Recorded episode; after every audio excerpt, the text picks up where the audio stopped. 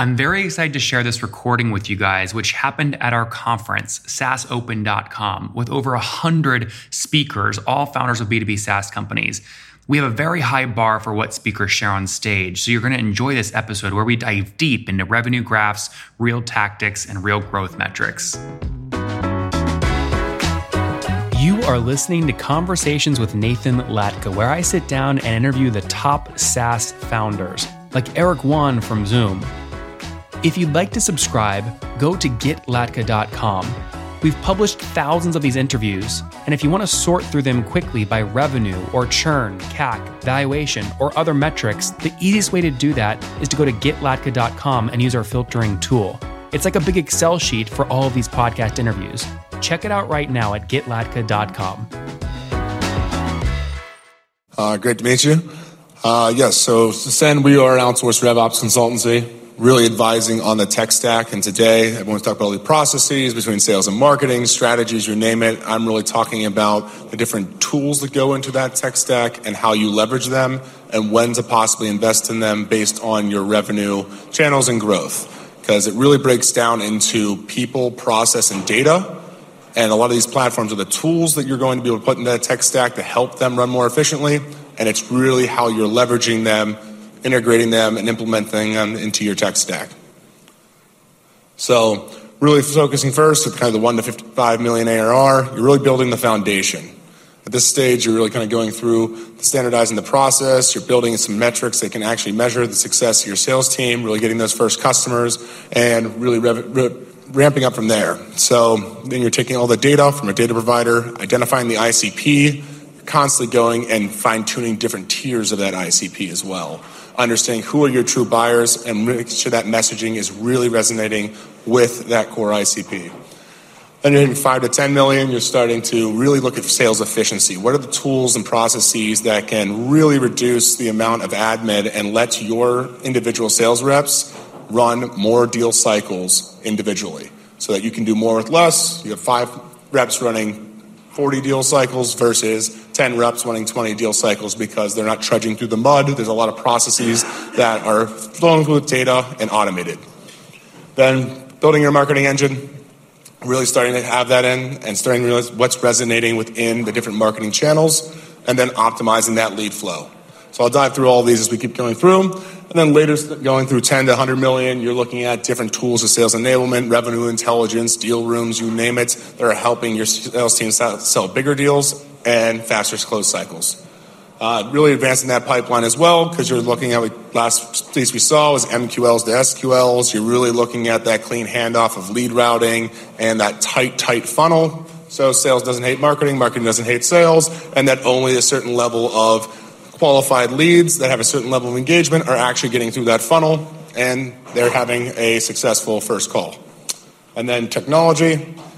Do not invest in technology unless you've already built out the strategy and the use case around it. So, a lot of times you're talking to all the peers here at these conferences. They say this platform is amazing. You have to have this platform. Well, based on their stage, it may be fantastic for them, but might be overkill for you. And then looking to make sure that you're kind of running that lean tech stack and there's not dead weight within the tech stack.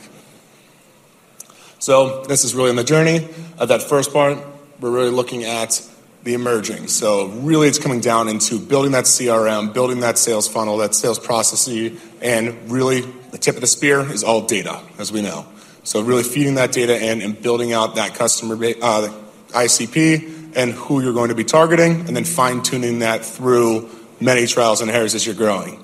Um, really, let's really focus on time. Time is the only thing, especially with a lean team. How you maximize your time to drive revenue, how you growing your deal volume and making sure that you're getting larger and larger within each account, increasing your win rates. So really understanding close loss, close loss, close one reasons, and getting those analytics to understand how you have a higher win rate and make a repeatable process for your top reps and new reps coming in, and then accelerating that funnel. How do you get that sales cycle down from 60 to 45 to 30 days when possible, depending on the size of the deal?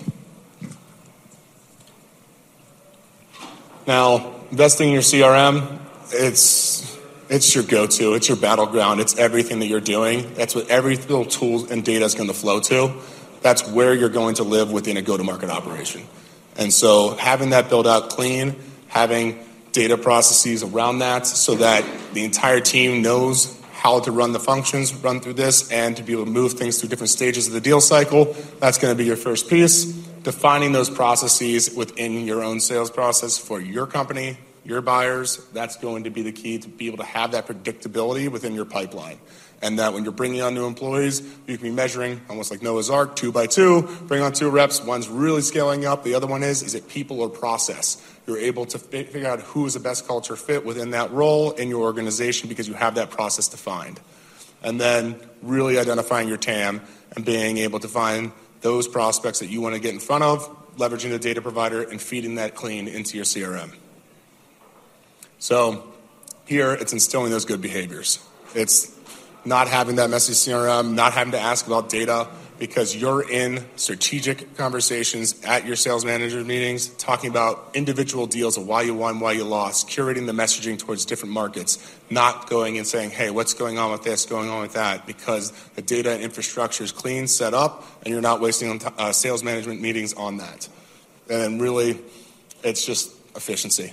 Uh, if you want to scale, you want to do more with less, you're not being able to get waves of funding coming in, you're able to really scale and do more with that nimble team that you have. Second, you're going to start implementing more of a marketing automation. Could be a marketing hub, Pardot, you name it. Um, maybe get a sales enablement tool like an outreach or a SalesLoft. Get a contracting tool. That could be at probably either one of these stages. Manually doing proposals brings human error into it and slows down the deal cycle.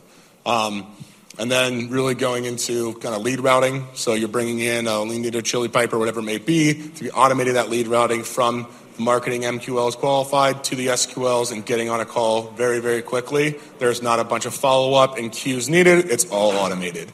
And then down to a Bizible, getting first touch, last touch, and basic attribution going so you're understanding what activity is more of this, less of that, and where you're spending your time and efforts to actually drive uh, revenue. So, investing the tools that maximize the sales time, really it's looking at where can we be more efficient. Always and forever. It's if anybody's who, who here is in sales right now? Okay, we got one, two, so three. But really, when you're looking at this, it's when you're done with 10 hours of calls. The last thing you want to be doing is manual data entry and have to get all of that in there so your team knows everything that's happened. So if there's other things that can be automated along the process to help you alleviate that amount of admin time, that's really, really focusing on, on leveraging these tools and the data. So 30% of the time, salespeople are actually selling.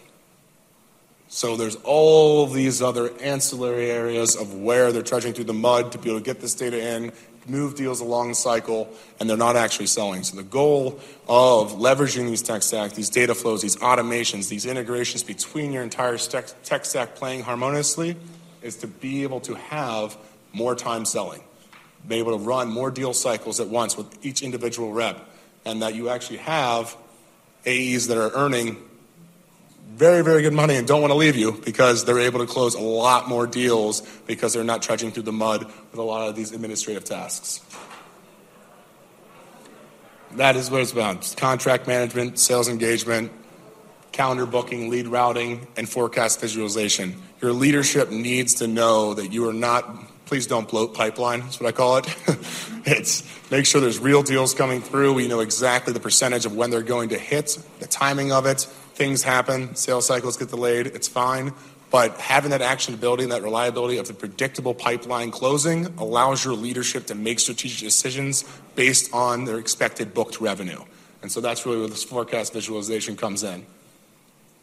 And basically you're building your marketing engine for the first time. You're doing email nurture campaigns. You're putting out content. You're a little bit lower on the ad spend, really from this five to 10, but you're really starting to ramp up that funnel of brand awareness and bringing in companies through the marketing funnel where it was a little bit more hand to hand combat in the sales from the one to five. And then little testimony on what they've done with the marketing automation and how they're able to get analytics so that when they're spending marketing dollars, they know, hey, we spent this on this, this avenue, but the return was not great. Let's take the next budget and put it into this area where we got a much higher return. So you're running marketing analytics on making sure you're getting the best out of your, uh, your ad dollars, marketing dollars, and your marketing spend, and constantly running those analytics within your marketing team and your spend. And here it's lead flow. So you have a very tight funnel, as I mentioned, on that marketing MQL, that level of engagement, making sure it's going through the funnel from marketing to sales, and that you're automating the lead routing process straight to the AEs who are eventually taking that true sales call of someone that is ready to evaluate and or buy. Looking at this, it's really how do you go, go in on analytics of the closed loss reasons, closed won reasons, and really understand how can we uh, get our win rate. How can we make sure that we're winning more percentage of deals? If you're winning one out of nine versus one out of four, it's a whole different ball game on the frustration within the team, on how many at bats that marketing's bringing in versus what's actually closing down the funnel. And so being able to run that where deals are getting um, stuck in your life cycle stages of your process is huge to be able to have that insights, those analytics, and that all comes from these flows, automations, and data structure. Now here, 10 to 100 million, you're really on the ramp. You're bringing in maybe potentially auto dialers if you're running SDR programs. You've got sales engagement tools like Dooly or TextLine. You're maybe running ABM, uh, ABM through a 6sense or other tools. Got deal rooms that you're running like Enable Us or Deal Hub and then you're bringing in some customer success as well with a little bit more of a chatbot intercom. So you're really kind of having that fully baked go-to-market function on all three pillars of sales, marketing, and CS, and bringing those tools in to automate those processes and build out those teams around them. And so, really, when you have this structure and process built, you can do it much better on your hiring cycle. Make sure that you're not over hiring and then condensing, like we see a lot in our ecosystem. You're hiring systematically based on these processes that you've put in place and the tools within your tech stack that you're leveraging. Here, it's what will get them more deals and providing more greater intelligence. So you just saw Ebsta speak you know, you're looking at revenue intelligence things. What are the what are the key indicators of a buyer? What what are the relationship things happening? What are the touch points? What are the analytics on deals that have closed won, and what are the analytics on deals that have closed lost? What are the similar trends? So we can sit there and understand what we need to be doing differently and what deals we should be focusing on that are more likely to close within this month, within this quarter, based on your sales cycle. And then invest in channels that are working. That's constantly doing marketing analytics on where is the marketing spend returning the most revenue? And making sure that you're not spending money on Facebook and Google ads that aren't working. You're going through different channel marketing, you're going through different analytics on that so you can really hone in on getting the most out of those dollars. And really it comes down to the data. So doing an ABM, you can be going at the personal level and targeting an individual at a company that's a decision maker, or you can be going by the account. And ABM is a really big strategy of going after that core, core ICP. And there's definitely different tiers of that ICP as you define it. So as you look through your customer base, the length of sales cycle, the size of the deal, who is that real sweet spot? And then there's outer layers of that sweet spot that still is a fit for your product or service, but you're really honing in on who do you want to be in front of, and you're spending the most advertising dollars, branding to get in front of those people. And then here, don't buy technology for the sake of technology. We talked about that a little bit beforehand, but really have an entire strategy built around why you are buying the piece of tech, how you're going to leverage it, the use cases within your company, and making sure, honestly, that if you put a few things together within your existing tech stack, that there's not a one-time use case that you could be doing with the other tools you already have. And that's when you're really staying lean, mean, and focusing on leveraging each tool fully before investing in something that maybe only has a small use case that you don't truly need now. It might be a few quarters away. So, plan for how it'll be used, align it with your processes, consider how it integrates. So, how well does that tool play with the rest of your tech stack? How easy is it to leverage your existing data to funnel in? If it's not that easy, and it's going to be a heavier lift. That's a conversation to be had on the power of the tool and the heavier the lift to integrate it into your system and then looking at the business impact. Based on the cost of the tool, what is this going to do to accelerate revenue? What's the payback period on investing in the tool? What's the ROI? That's always going to be in questions from your lender, your investors, your teammates. That's really got to be thinking about you, before you invest in these tools to be able to kick it off. And you're investing, talking about the whole sales and marketing team collectively on how both of them could potentially leverage the tool or how one function is going to lead into the other. So, in optimized, you're really running full embedded integrations between an entire tech stack. 100 plus, and you're going different revenue Tableau for full data analytics. You're looking at Clari, you're looking at all these different revenue intelligence and really getting gritty on it because you have the marketing spend, you have the size of team, there's real dollars being spent, so everything needs to be fully baked on the analytics that you're getting out of your tech stack, and you're ready for those level of tools. Most likely, you've been getting into the CS conversation on customer success and customer retention because you have a client, a strong client base to protect. So, so we talked about this. Let's build the foundation for sales process, leverage your data, go into sales efficiency, build your marketing engine, lead routing, and then sales enablement, accelerate pipeline, and always evaluate before you sit there and buy the next technology. So have all of these resources. Happy to do this as we really talk about. It's climbing the go-to-market uh, operations mountain.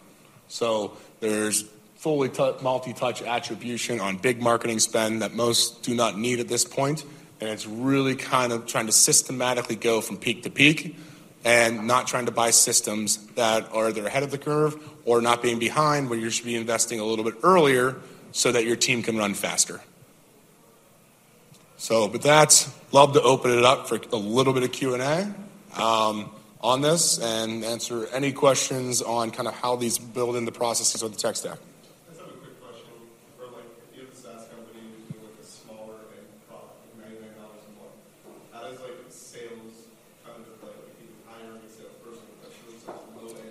So particularly with that, you're looking at the ACV, right? We focus on mainly B2B SaaS. That is our expertise. So it is still B2B. It may be per seat. It may be the lower cost. So maybe you're going more on the marketing funnel than the sales funnel. Or maybe you have more marketing SDRs because it's a quick sales cycle, lower buy, more than a larger investment into a software. Then it really depends on your individual business, your price point, and your customer base. Okay.